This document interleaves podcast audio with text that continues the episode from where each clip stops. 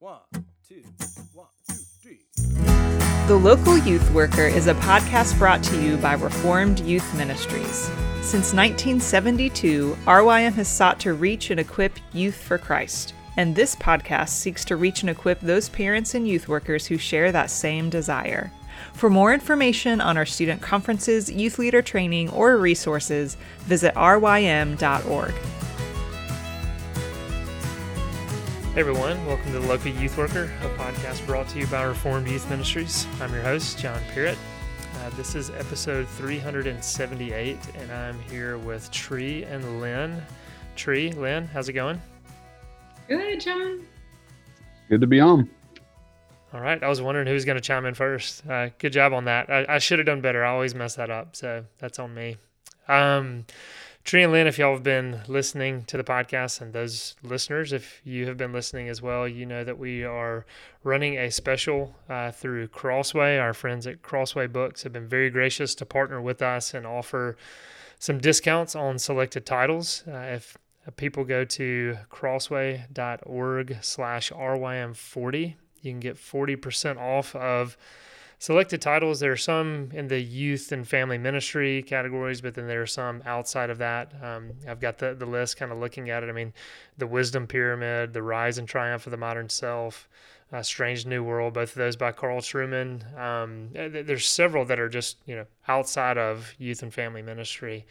Um, but again, it's 40% off and uh, you get free shipping on an order of $30 or more. Uh, reminding our listeners that this is for about um, a couple more weeks, I think. So it's a limited time offer. Tree Lynn, uh, have either one of you been able to look at this list? Um, Tree's pointing to Lynn. So thanks, thanks for helping my Lynn. Any, any titles that kind of jump out to you that have been helpful for you? Yeah, there's a number of them that are in my library already, and a number that I'm excited to be able to get at a discount. But one of the ones I recommend um, most is Men and Women in the Church by Kevin DeYoung.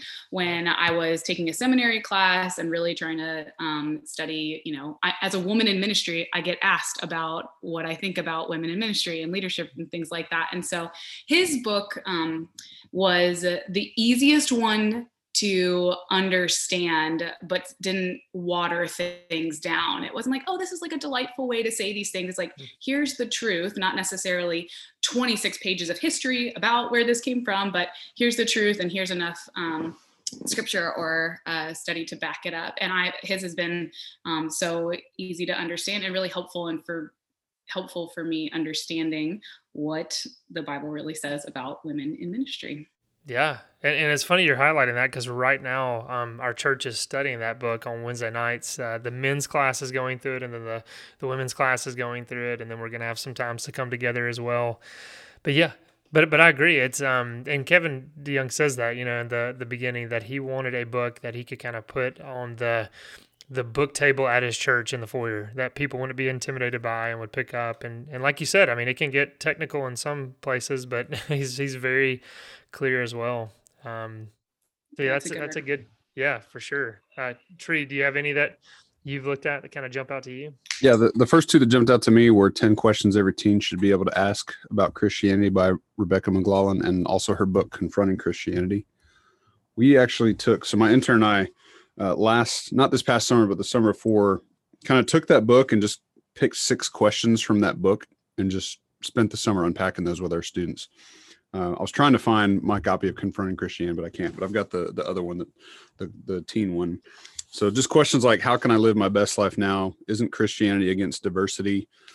Uh, can't we just be good without God? Hasn't science disproved Christianity? Yeah. So that these types of questions, there our students are facing in their schools, and we just thought it'd be a good idea to just kind of unpack that. The way we framed that that study was we were looking at those questions and we are trying to figure out how can we equip our students to engage these types of questions in a very calm and non-confrontational way so we kind of we called it coffee and conversations because we wanted our students to be like how can i have a conversation with somebody about these difficult topics in a, a place where it's almost like i'm having coffee with somebody we're engaging with each other having a conversation it doesn't have to be this like super confrontational thing like in your face like you can actually just chat about it uh, so we, mm-hmm. we found it was was really really fun. So both of those books are excellent. I really appreciate. it. I'm really looking forward to. I guess it's her new one, confronting Jesus. That I don't know if Yeah. I, I don't know how recent that one is. I just saw it on the list. So Yeah, and um, yeah, our listeners will know Rebecca McLaughlin came on to talk about that book that you referenced, uh, Ten Questions Every Teen Should Ask and Answer. But she'll be coming on in October to talk about confronting Jesus. Um, so we're excited about getting her on before too long. And um, Tree, you kind of said this before uh, pre-recording as well. Um, Michael Kruger's book, Surviving Religion 101, who also came on this podcast to talk about that. That book is is forty percent off as well. And if people listening want to go ahead and get a jump on graduation gifts in May, uh, get on and get that for forty percent off right now. Um, but again, there's fifty other titles. I mean, a lot of authors that are familiar, a lot of great books on here. Um, reminding everyone, it's crossway.org/slash rym forty. Uh, to get 40% off and free shipping um, if you spend $30 or more. It'll only be running for the next couple of weeks, um, so be sure to, to check that out. Um, our listeners also know that we've been talking about insecurities of life and ministry in this middle segment, and we're excited that uh, Paul David Tripp will actually be sharing about insecurities of life and ministry. Um, he came on a few weeks ago to talk about who he was as a teenager, and now he's talking about insecurities. Um, so, hope you enjoy that. We'll talk more later with Tree and Lynn.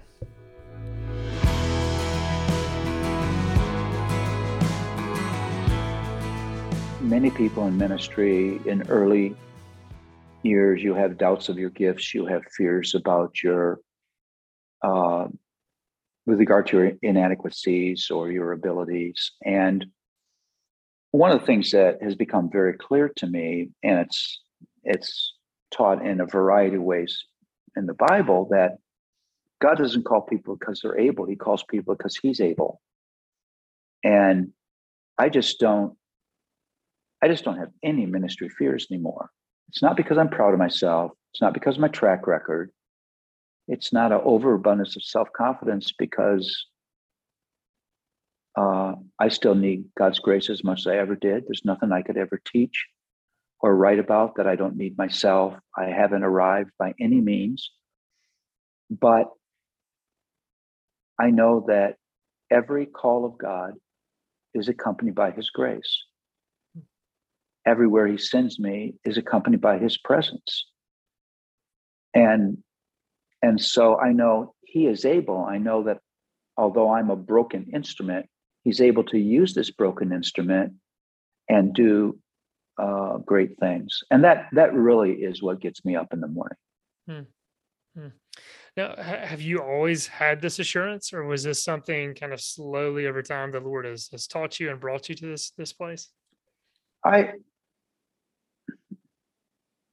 I think that it it it came fairly early in ministry because I just was tired of living with the anxiety and and try, try tired of being too conscious how people were responding to my teaching or responding to my leadership and that's just so burdensome Mm-hmm.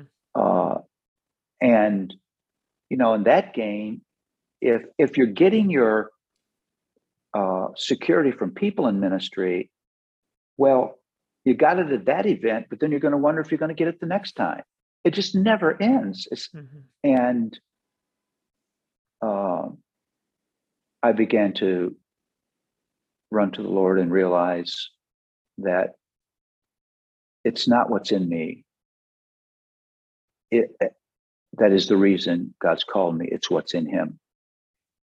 Mm-hmm. Yeah, amen to that. Um, to those uh, in ministry that, that are listening to this that, that hear you on okay, you know, not receiving our, our praise from um, our audience, uh, but they just can't silence those voices. What what's some counsel you would give give to them? You you have to stop looking to something that won't give you what you're craving for. Uh, human security. It doesn't matter if you're a minister or not. Human security, human hope is never found in other human beings. Never. Whether that's if if you're getting married in order to be happy, that'll never work. Because that broken human being you're married to has no ability to deliver true lasting happiness to you. Mhm. And if your job is where you get identity, that can't work because that job can leave in a moment. Uh, and you could just name anything. And so, what I want to say to people in ministry, but to everyone, don't look horizontally for what you're only ever going to get vertically.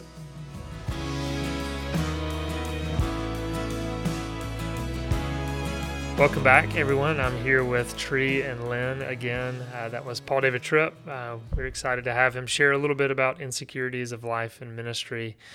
Um, those who listen to the podcast know uh, several weeks ago, uh, Tree, I cannot remember which episode it was, but uh, you kind of shared the idea, the concept of um, us sharing testimonies of you know our life, and not just our testimony of salvation and when we came to, to know the Lord, but talking about some of the difficult providences that the Lord brings about in our life.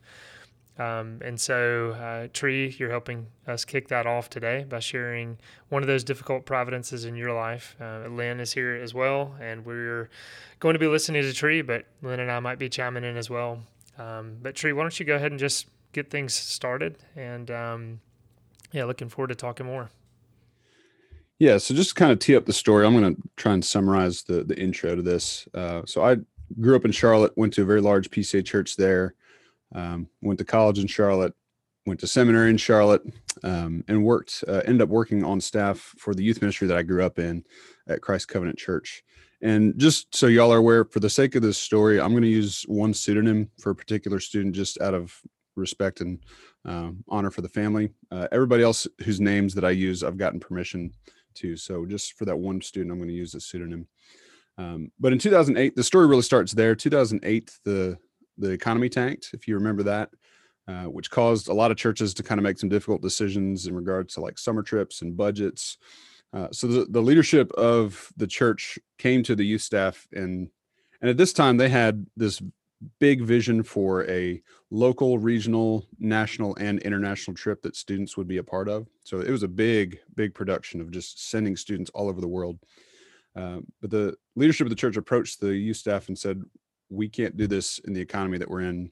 We need to scrap everything and and think differently." Uh, it was incredibly sad, but actually kind of gave birth to something that would become a, a, staple ministry for the church. It's called Seek the City. So in 2009, the youth pastor and the staff brainstormed uh, this this uh, this idea of reaching the city of Charlotte, and it was based off of Jeremiah 29 7, which says, "But seek the welfare of the city where I've sent you into exile, and pray the Lord to the Lord on its behalf, for in its welfare you will find your welfare." And what we did, we, we would spend months assembling teams, training students, putting them through a fairly grueling process of prepara- preparation. We actually had them memorize uh, an evangelistic diagram, uh, the bridge diagram. We had it them come. They had to come and present it to a staff member. Uh, we had required training attendance. I remember actually having to turn away students because we we actually took it really really seriously. And if they weren't taking it seriously. If they weren't prepared, then then we made a big deal about it because we we wanted people to be there to to serve and to share the gospel. Uh, and the way that it was structured was all the students and the chaperones. We would stay at the church like it was a missions trip. They we had we would all sleep in the gym, big partition down the middle, guys on one side, girls on the other, on air mattresses. Meals were provided by church members. Each morning we would eat together, and then we would go out in our teams throughout the city to serve at things like vacation Bible camps and sports camps. Uh, supporting local ministries, doing work projects. We even had like a special needs uh, group that that we would meet with, uh, and then we'd come back together at night for dinner, large group, and some debrief with our teams. Uh, so here's really the crux of the story. Uh, it was June 21st, 2011. Seek the City was rocking and rolling. It was only Tuesday, and we were all just flat out exhausted. Good exhausted because we we'd been pouring out our hearts throughout the week and uh, the way that everything was set up, we would have our large group in the youth building, which is a little bit down the hill, and everybody slept up at the high school. So we would have to cross a street. Uh, it was a public street that connected two pretty busy roads, but uh, the police department had barricaded the two ends of that road. So uh, there really was no concern about vehicles coming coming through. So students would just kind of cross the street um, without really looking, kind of like at uh, Laguna Beach. They, they don't they don't look when they're crossing the street at Laguna Beach either. Um, we, we, won't we won't get into that right now. But uh, but anyways, large group had just ended it was getting dark. Uh, you can kind of smell the the smell of rain coming in the air. You know that smell that that you get right before it rains. Mm-hmm. And I love rain, so I was actually kind of looking forward to hunkering down and just like hearing the rain outside and Um, left large group was walking up the hill across the street, kind of thinking through the day. And we were done for the evening, so everyone was just kind of hanging around, enjoying some downtime. And I crossed the street and was uh, walking down the traffic loop uh, that was at the main entrance of the high school. I think it's actually a middle school now, but at the time it was the high school. Uh, and there was a group of students sitting there on the curb, just kind of enjoying being together. And they were sitting on the edge of the, the curb, and there were a few students that were lying down on the asphalt. Uh, one of which, who again, for the purposes of this story and out of respect, I'm simply going to call Eric. I'd gotten to know Eric a little bit that year because he was going on a, a, a special needs ministry trip with us later that summer. And I kind of chit chatted with them for a second uh, or two, and then just kind of continued on. And as, as I was walking towards the main entrance of the building, it started to sprinkle a little bit. And, and as I was walking, I kind of stopped for a second. It was one of those moments where, where you're like, you, you know, like you, you want to say something or do something, but you're so tired that you're just like, ah, never mind. Um, and I kind of moved on. Uh, and minutes later, minutes later, I was inside and two students ran inside soaking wet and in a panic. And they said that there was an accident and someone was hit by a vehicle. So I ran outside and there was the scene. And what had what had happened was one of our volunteers, uh, a blessed man who I had a ton of respect for, was trying to get one of the ATVs that we used to move our water coolers for the sports camps. He was trying to get it under a, a covering out of the the rain, and he had come around the traffic loop, and Eric was lying there on the ground, enjoying the light rain, enjoying the lightning lighting up the sky. Visibility was low, and the vehicle ran over him. Uh, at this point, it was a absolute torrential downpour. Uh, so I ran inside and uh, I was trying to do the best I could to help. Uh, so instinctively, I, I, grabbed one of our senior high students and told him to come with me. Looking back, I'm like, I, I probably shouldn't have grabbed a student. I probably should have found a, another leader to help me. Uh, but we grabbed a couple of big trash bags and ran outside to cover up the guys that were doing CPR because it was raining so hard that you couldn't even see in front of you. Uh, we were just trying to keep these guys uh, dry as best as we could uh, so that they can focus just on doing CPR. So the driver of the ATV and one of our volunteers who was a doctor was there. Um, and again, I just remember it raining so hard that like you, you could barely see in front of you. Uh, so me and this student who I, I, just want to say in the Lord's providence was probably one of our most uh, solid and mature students. No student was ready to see what we were about to see, but if it was anybody, I'm glad it was him. Uh, so we stood over these guys, trying to keep them dry so they could focus on what they were doing. Um, and we were just waiting for the ambulance to arrive. And um, if I could just just say this, that the image of what I saw that night, I'm not going to go into detail of of what I looked at, but that image has emblazoned my mind even to this day. Hmm. Um, and that's something that I don't think I'll ever be able to get out of my mind. Just the the, the horror of of that. Uh, so Eric was pronounced dead on the way to the the hospital in the ambulance. And to this day, I can't even remember if we were able to get a hold of his parents before that happened. Um, but we gathered in the gym, the senior pastor uh, gathered everybody up to announce that that he had passed. And I just remember the shrieking sounds of just pure sadness fill that gym. And I want to stop there and ask this question, and you guys can chime in. Uh, what is a youth pastor's biggest nightmare? Oh man, um, Tree as you're saying that. I mean, one, um, I'm still reflecting on everything you're saying. Um, but I mean, I can remember every single retreat conference we come back from, and I'm in my car driving home, and a prayer is, "Thank you, Lord, we all made it back." Mm-hmm. Right. Um, yeah.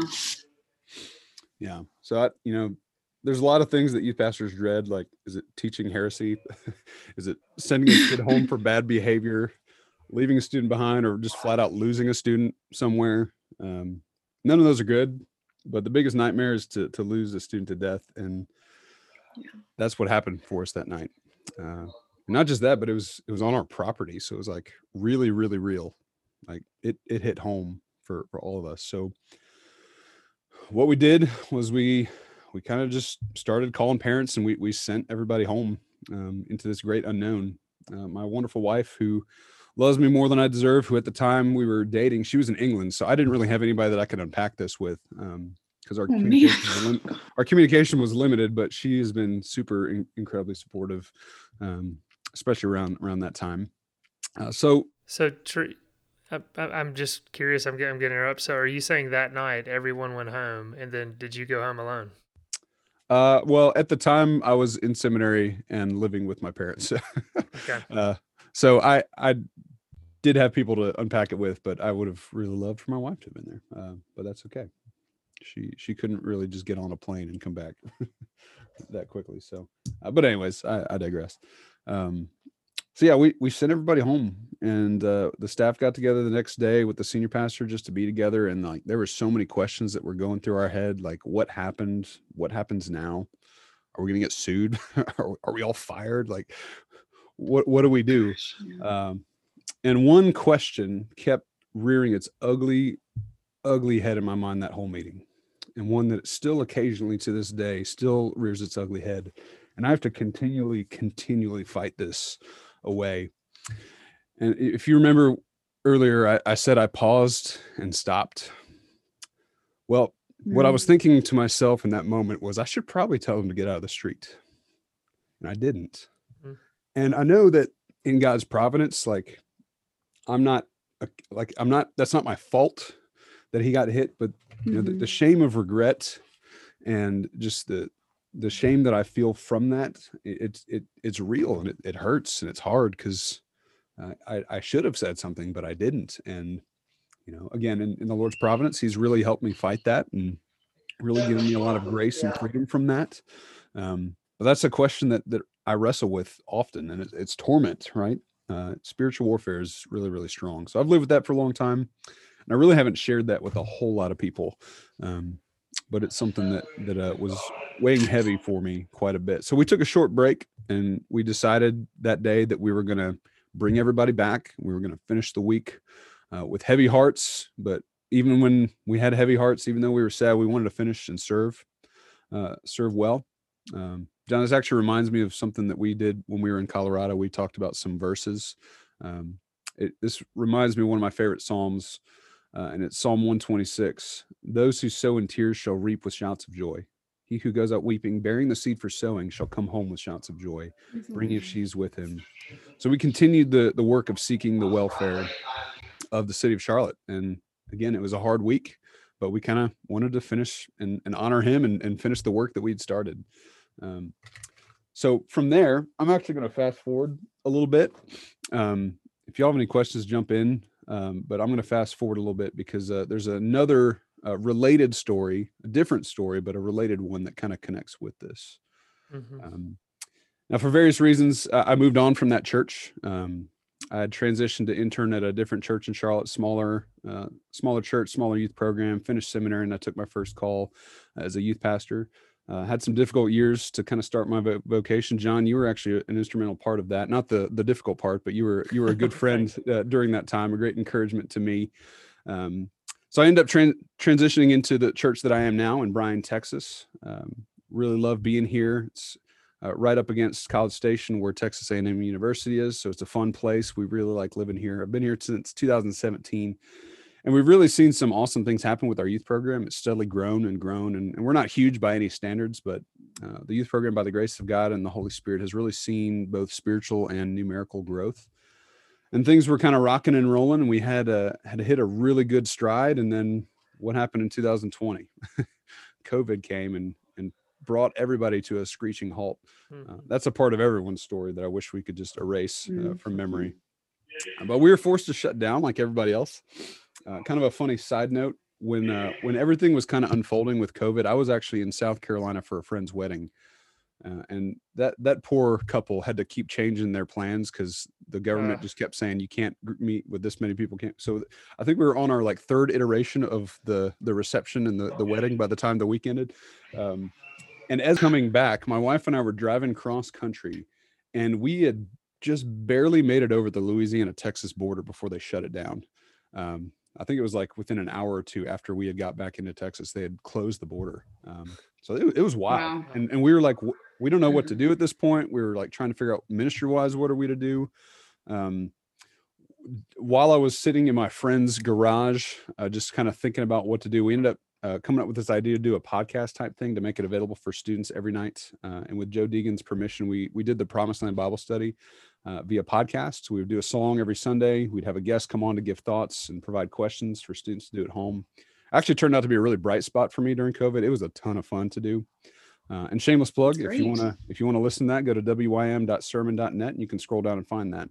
Uh, again, Joe Deegan has given us permission for that.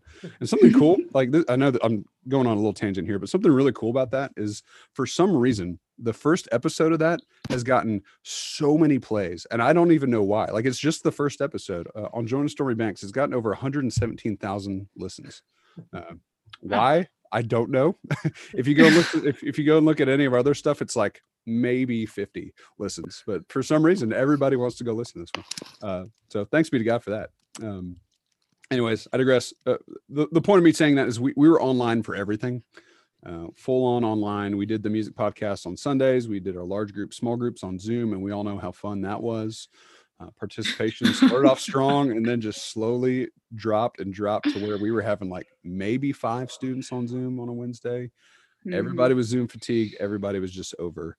Um, and here, here's how the, the overlap of these two stories begins. So, our cultural circumstances back in 2008 had caused us to kind of rethink and bring things to a halt and rethink the way we did things. Uh, same thing happened in 2020. You know, our cultural circumstances caused us to we had to to rethink the way we did things. So um, that summer, all of our summer trips got canceled. We ended up doing a three day beach trip instead, and and that was one of the most bizarre trips I've ever planned because like we were trying to figure out like okay, how many people can we have in this house? Do we have to wear masks while we're driving?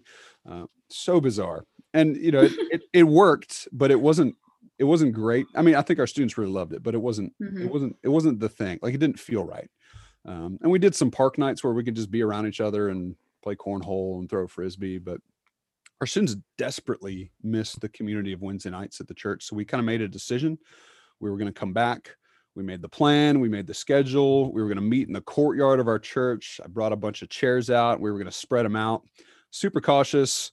Uh, and man, was was it awesome! Like that first night was like, we're back. like we are back. Uh, the weather was beautiful. Like our courtyard was full of students desperate to be out of their houses and doing something in person. Large group was awesome. I finished the lesson and like there was a sunset right there and like a cool breeze was coming over. Like it was just like a perfect, perfect evening. And the kids were Angels just- began singing. Yeah. the kids were just so glad and having fun with each other. Um, and I started to clean up. So I was, I was gathering up the chairs and cleaning up, and then two students run up to me in a panic. They said that uh, another student was bleeding really bad, and part of me was thinking like, "Oh, it's probably just a scrape. Uh, it's it's he's probably fine."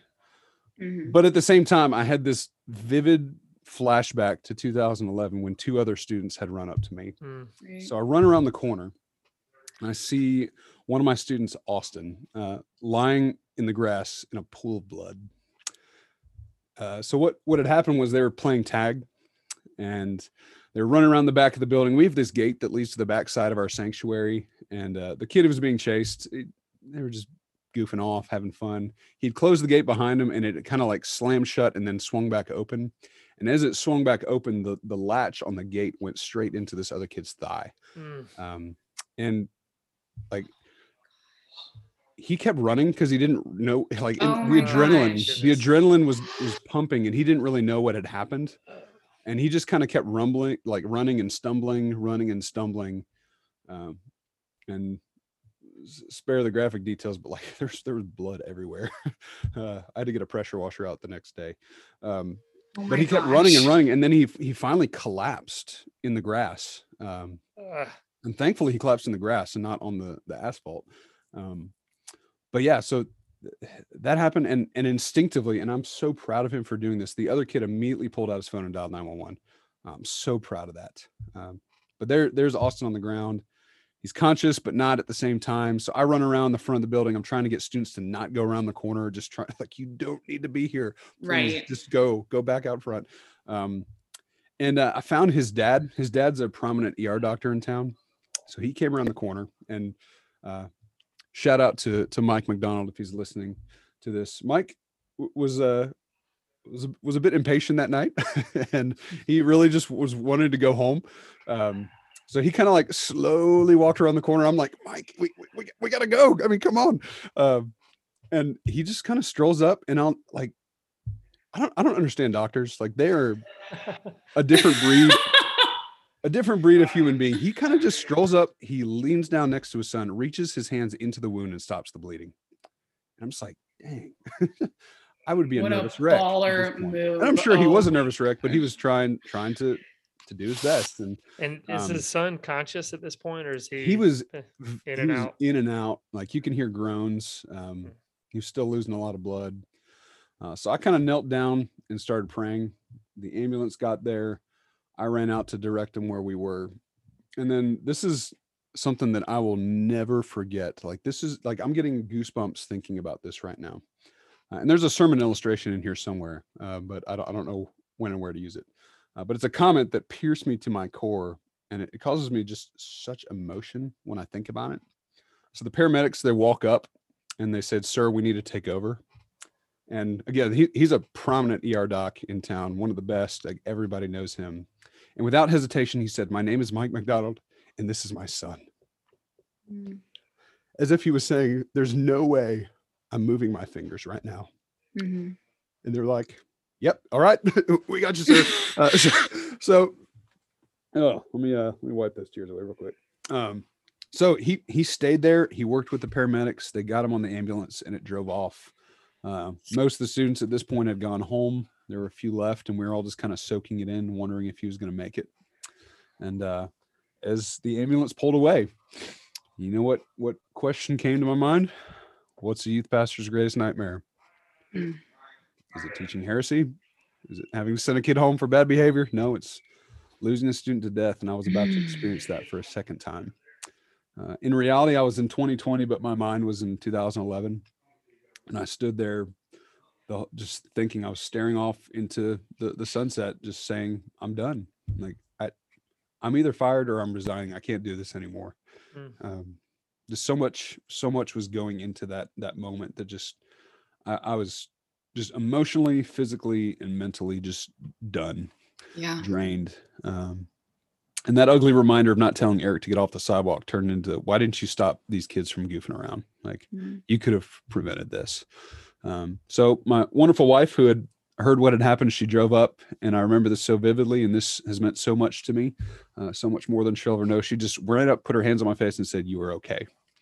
Um, I really appreciated that. Uh, so shortly after that, and by God's grace, I got the phone call. Austin had lost a ton of blood, but he was stable. He was being taken care of. He was going into surgery, and uh, that expectation that I had in my mind of that gymnasium full of just shrieking and crying, it actually turned into this. Lord, thank you so much for your mercy.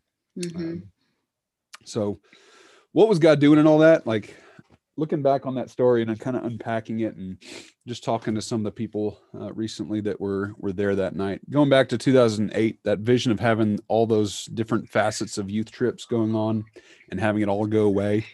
Um, we had, er, before that happened, we had 75 students signed up to to go all over the world for youth trips, and then it just got taken away from us.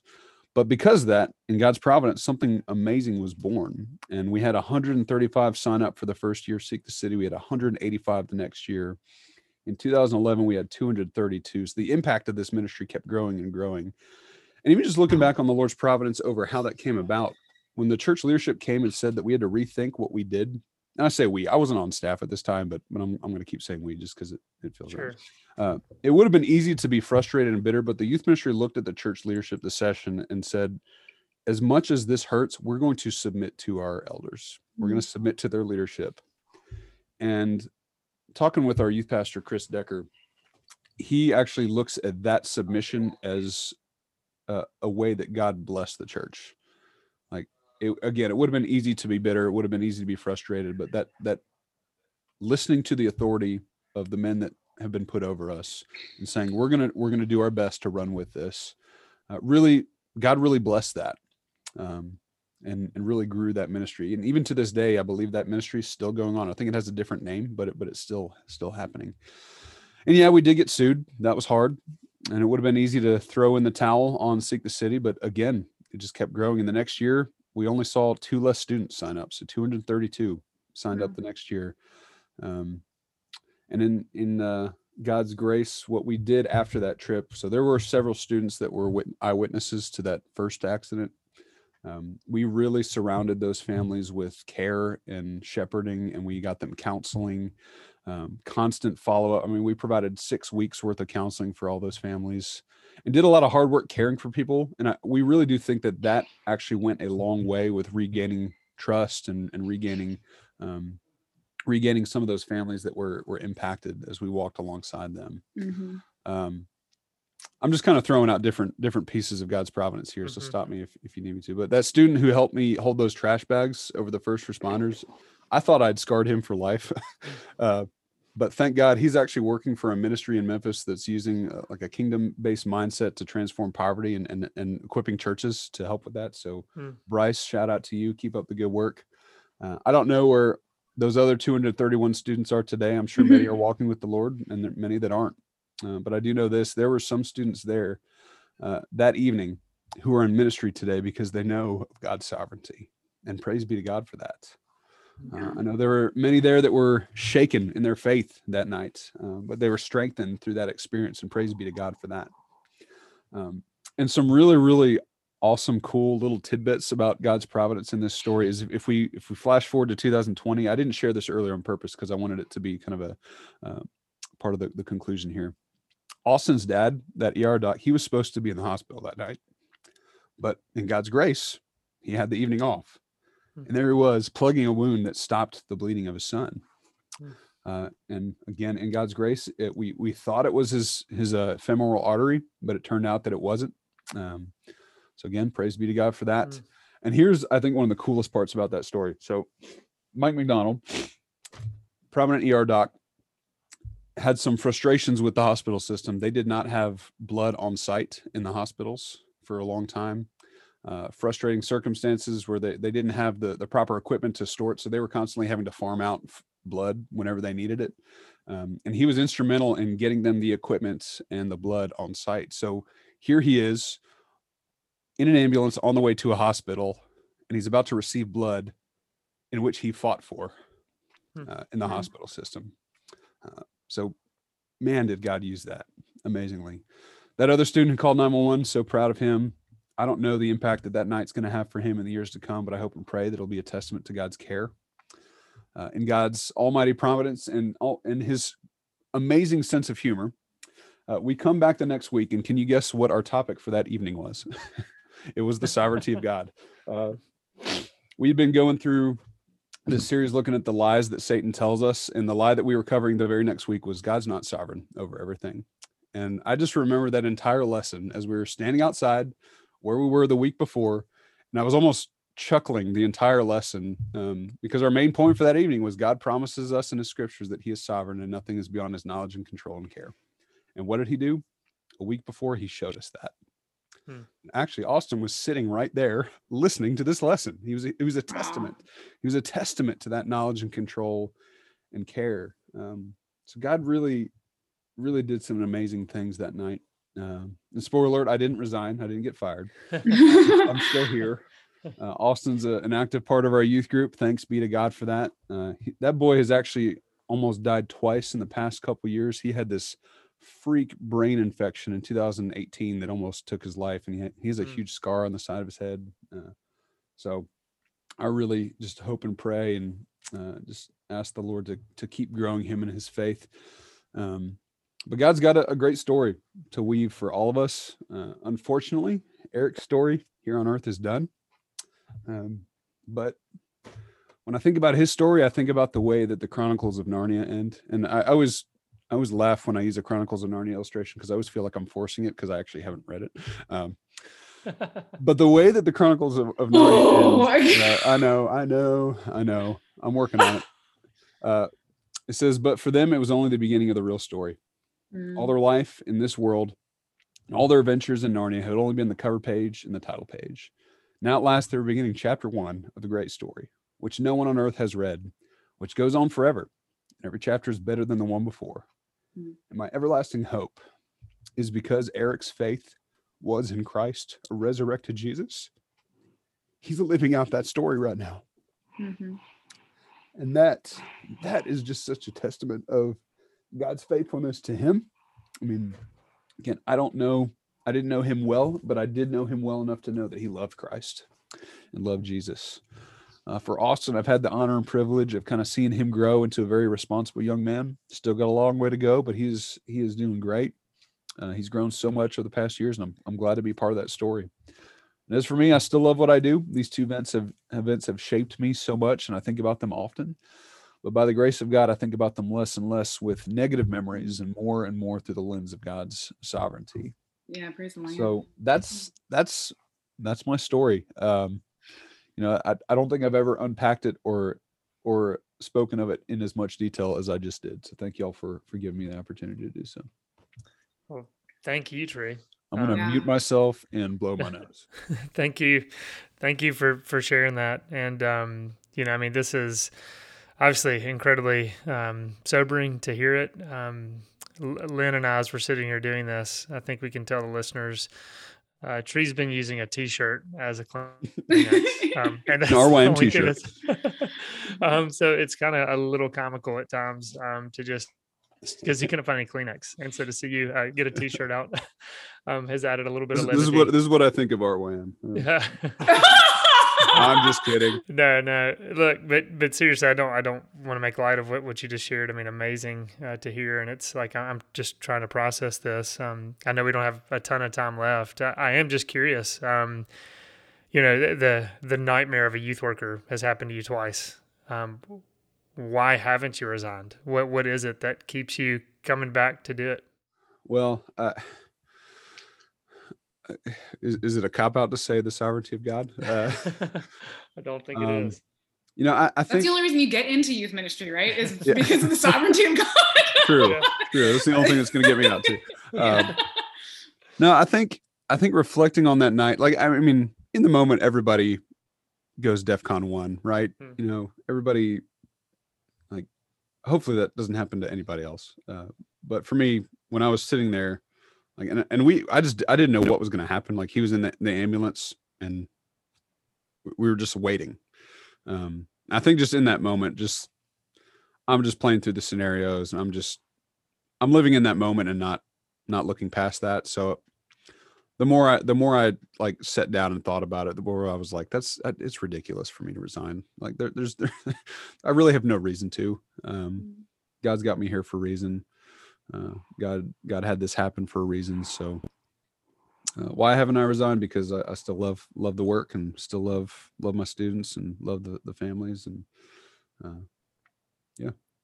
Well, praise the Lamb tree, because I, I mean, it would be so easy for Satan to keep whispering that lie into your Mhm. ear to the to the point that you do leave and you do something else and you just kind of like you know shun this or you know toss aside this call that is on your life of God wanting you to be in ministry and Satan just says no, like you can be afraid that this is going to happen again, right? Or like, of course you're not like Mhm. yes, this is your fault that this happened. You need to get out of this, you know, or whatever lie that he whispers to all of us that without inviting the Holy Spirit or good community like Mhm. your wife, and I'm sure, like you said, the church supported you well in that. Praise Mhm. the Lamb. Um, without th- those voices being louder, it's so easy to give into that lie of okay, like I should be doing something else because I'm not good at this. I'm not called whatever. Um, yeah so- i think just the the support of that the one family here like they were i mean obviously they were scared right but their their commitment to our youth group and their their commitment to seeing their kids grow like has not been shaken one bit um you know i, I think it, it'd be easy to be like oh well shoot we almost had a our son die like let's let's not send him to youth group as much anymore uh but Right. they, they've been fully commitment committed and fully supportive and like and again i know they were probably a nervous wreck when that was happening but they like at least from an outside perspective they were so chill while it was happening that like it, Mm. it kind of just it, it helped it helped me to calm down because i was I, th- I remember talking to the mom on the phone and being like i'm so sorry and she's like what are you sorry for? Mm. this is an accident like so yeah. Praise the lamb. None of those are like normal worldly you know rightful uh, like responses right? Like of course like as of now that i have children i'm like what did are you, are you kidding? You know, I would, I hope that I can, res- well, I hope that doesn't happen, but I mean, Mhm. I do have a son. So like, I, like, I just hope I can respond with that kind of grace of, oh, this Mhm. isn't, yeah, this isn't where we're going to get stuck in this area right here. Right. Like Mhm. there's healing to be had. And that's where Yeah. we're going to move forward to, not this, like, who's to blame here? Like, Yeah. Mhm. um, Yeah, gosh, well, that's wild. Genesis three is to blame. We live in a sinful world that, that that's Yes. affected by my sins. Yes. So, Yeah. And no, that, that is awesome to hear that mother's testimony of just how she's ministering to you in that moment. Um, man, um, Tree, look, thank you for, for just this. I mean, again, this was your idea to kind of think through, okay, how could we share testimonies, um, how the Lord's worked in people's lives through, through difficulty. Um, thank you for sharing your story. I mean, this is a vulnerable thing for you to do. Yeah, and, um, and to to any other guests that may come on and do this, sorry I, I started us off with such a bang. Hope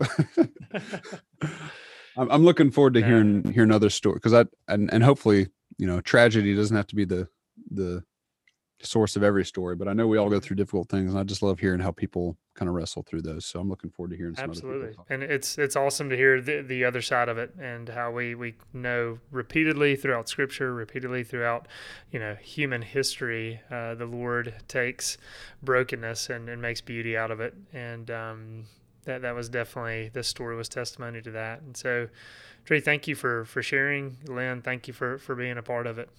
Yeah, Of course, Yeah, yeah. Thank you, Tree, for trusting us with that. That's Yeah. um how long did it take for you to get into a place where you could Hmm. share this? Um, you know the the staff of that. The, so the youth staff. I want to give a huge shout out to the youth staff of Christ Covenant, um, especially at that time. We had we we had a good group that really held each other up, really prayed for one another, really cared for one another, um, and we had time to kind of unpack it then. But really, like in this much detail, I've I have not thought about this in this much detail, even even since it happened. So Wow, yeah. this is this is kind of a good good way for me to kind of unpack that so i appreciate it Yeah, Yeah, thanks for doing that with us. I hope it, it's part of more healing for Yeah. you um, and other Yeah. people who, you know, might have. Is it God gives like God's sovereignty is all over the place, right? Like my Mhm. friend was telling me the other week, he was like, I've been praying recently that God wouldn't give me a reason to see His sovereignty, like, because things have just been so like okay, like I just. Oh, you know, and but God's sovereignty is everywhere. I'm so Mhm. grateful, um, yeah, that you had eyes to see that because it's so easy to to keep our eyes down and not and Mhm. just think this is the worst life is life sucks and that's what all it is not god is Mhm. doing something here let's look for that Mhm. Yeah. Yeah.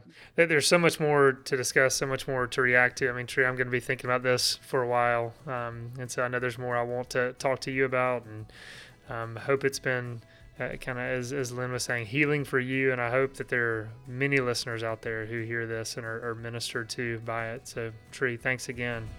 Oh, come and buy without money. Oh, come and feast without pay.